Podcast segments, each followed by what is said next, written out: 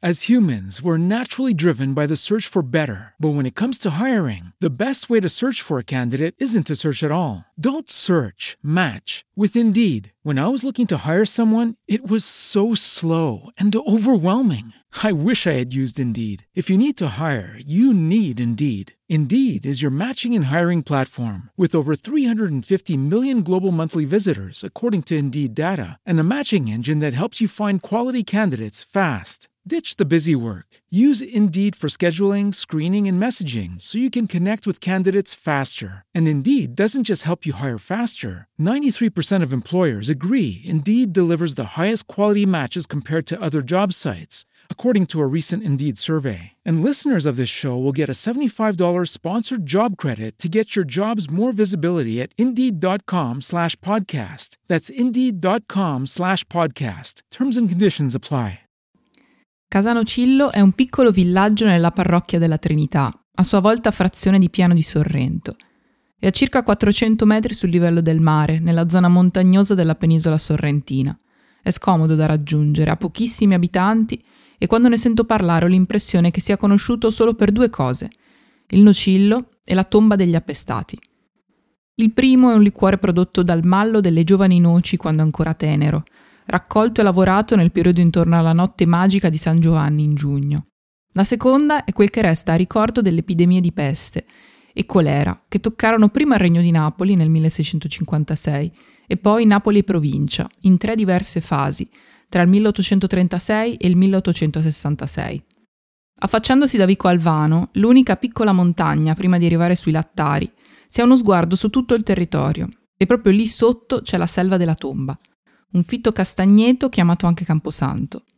È lì che la popolazione portava i suoi morti di peste e colera, salendo su per la stradina di via Lavinola, con carretti trainati da ciucchi e cavalli, per poi poter lasciare i corpi il più lontano possibile dal resto dei viventi e sperare di evitare altri contagi. Per commemorare tutti quei corpi ci hanno messo un cippo di marmo nel 1887 e la processione della Via Lucis ogni anno si incarica di non farli dimenticare. Qui le processioni sono una roba seria. Ogni parrocchia la sua congrega, ogni congrega le sue processioni. Da bambini imparavano a riconoscerle per gradi, come immagino si impari a riconoscere le squadre di calcio del campionato. Prima vengono i colori. La confraternita della purificazione di Santa Maria Santissima a Mortora, la mia frazione, esce sempre vestita di bianco durante la settimana santa. L'arciconfraternita Morte e Orazione, la notte del venerdì santo, esce a lutto, vestita di nero. Trinità invece è rossa ed è in onore di pellegrini e convalescenti. Poi si impara a riconoscere i canti, i diversi miserere, l'inno e il calvario dei bambini, il lamento delle donne con il figlio mio, gli accompagnamenti delle bande musicali quando i cori tacciono ma si continua a camminare per le strade. Ogni rullo di tamburo è inconfondibile, si separa nettamente dagli altri e ti resta impresso nella memoria. Quando lo ascolti fuori contesto ti catapulta in un momento così specifico che quasi senti l'odore degli incensi e il silenzio calare. Nessuno te le spiega mai davvero queste differenze. Non c'è un momento in cui ti prendono da parte e ti dicono chi è chi e perché. Fanno parte di un patrimonio comune che si trasmette come una specie di telepatia e che poco a poco assorbi fin da piccolino, di Pasqua in Pasqua, finché non ti rendi conto che sai riconoscere e distinguere le varie sfumature e tra queste quelle che sono proprie della tua parrocchia. Una specie di appartenenza, in cui non sai se tu appartieni alla tradizione o se è la tradizione che ti è entrata dentro e non esce più. Come il tifo, hai la tua processione del cuore e quella sarà per tutta la tua vita. La via Lucis, che la Santissima Trinità percorre per i morti della peste, faceva parte dello scenario pasquale. Si svolgeva senza scampo la quarta domenica di Quaresima, quella che è dedicata alle anime del purgatorio. Negli ultimi anni è stata spostata un po' più in là nel tempo, a qualche settimana dopo Pasqua, ma null'altro è cambiato in questa tradizione. Il sentiero della selva della tomba è stretto e appunto selvatico. La rossa, perché sì, qui ormai la identifichiamo solo col colore, presi dall'abitudine, passa in mezzo al bosco, aprendosi la via fino alla lapide, seguita da piccole delegazioni della bianca e della nera. C'è l'incensiere che cammina spargendo il profumo, ci sono uomini e donne che portano lampioni, anche se c'è ancora la luce del giorno. C'è chi porta il tronco, la grande croce di Cristo. Mentre si cammina si recita il rosario o si legge il Vangelo, senza cori né tamburi. È un affare molto più discreto di quello della settimana santa, con un approccio penitenziario intimo. Non c'è folla intorno, solo alberi. La vera folla, quella c'è prima di Pasqua. Pasqua non è Pasqua senza gli incappucciati e la gente ammassata per guardarli passare. Lo sanno tutti da quando erano piccoli e le fasi della crescita venivano scanditi dal ruolo che prendevi in quelle processioni, quasi quanto dalla tua progressione nelle scuole dell'obbligo. I bambini in età d'asilo, che portano i fiori e le crocette di legno, camminano finché ce la fanno e quando proprio non ne possono più si lasciano prendere in braccio dal Mastu Giorgio, una figura il cui compito è tenere in ordine il corteo, a volte addormentandosi, a volte guardando la gente con occhi curiosi, cercando e salutando la famiglia. Anche quelli più grandi, quelli in età da elementari, che cantano nei cori, ogni tanto alzano la mano per salutare discretamente, nonostante l'ordine paramilitare delle file a cui sono assegnati. In tasca hanno tutti la stessa cosa, un pacchetto di mentine da mangiare in caso di mal di gola, per lo sforzo di ore e ore di canto. Il momento in cui esci fuori dalla parte infantile e entri in quella di grandi, periodo che coincide con la fine delle medie, è quando puoi finalmente portare il cappuccio. Ci sono storie di cappucci in tutte le generazioni, in tutte le famiglie. Ce ne sono nella mia, ce n'erano in quelle di mia madre, sicuramente in quelle di mio nonno anche. Mia madre portò il cappuccio in un periodo in cui alle ragazze era ancora vietato.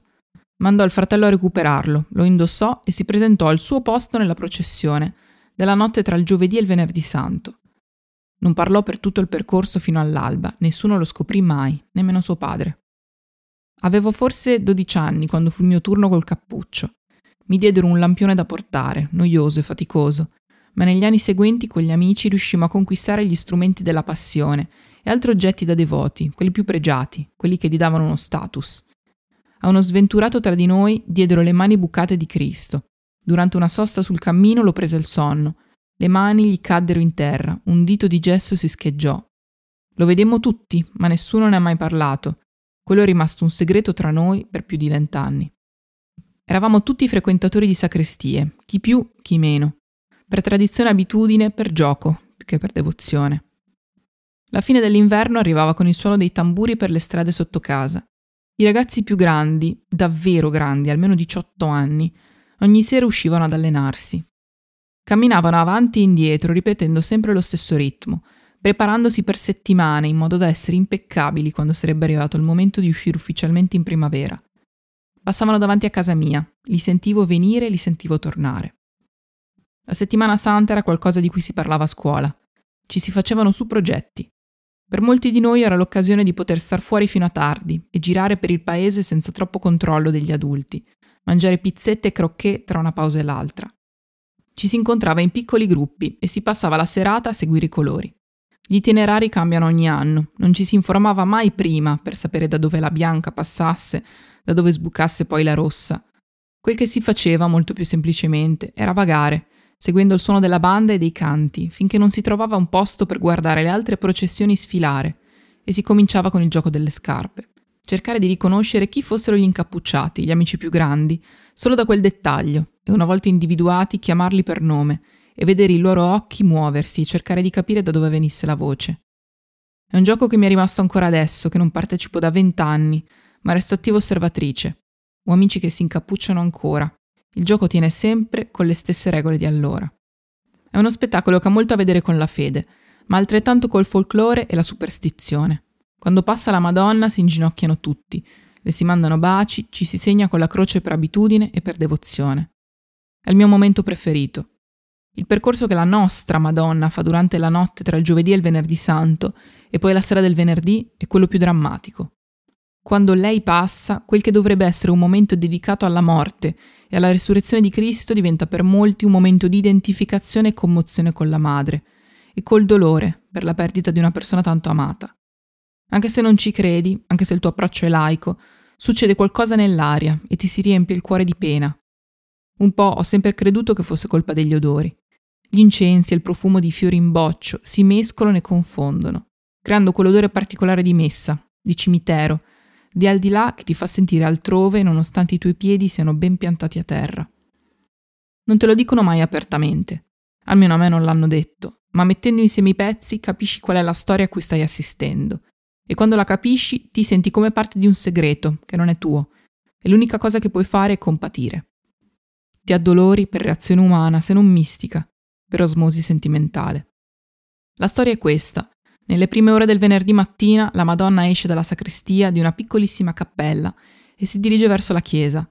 Qui bussa alla porta e supplica le persone all'interno di aiutarla nella ricerca di suo figlio scomparso. Le porte si aprono, la processione esce e si aggiunge a lei, e così parte la visita ai sette sepolcri che dura per ore, fino all'alba, mentre le donne lamentano con la voce di Maria addolorata Il figlio mio dov'è? E poi cedono lo spazio ai bambini, che cantano l'inno, e agli uomini che intonano il miserere. Quando la Madonna si ritira al sorgere del sole, il figlio suo non l'ha ancora trovato. Eppure, quando esce nuovamente la sera dello stesso giorno, l'addolorata sa che, nelle parole del canto, il figlio suo morì. Adesso è vestita in modo diverso, a lutto col mantello nero, e il suo percorso è di un cordoglio, mentre segue il corpo di Cristo che la procede nel corteo. Ma quando sei piccolo non capisci esattamente cos'è il lutto.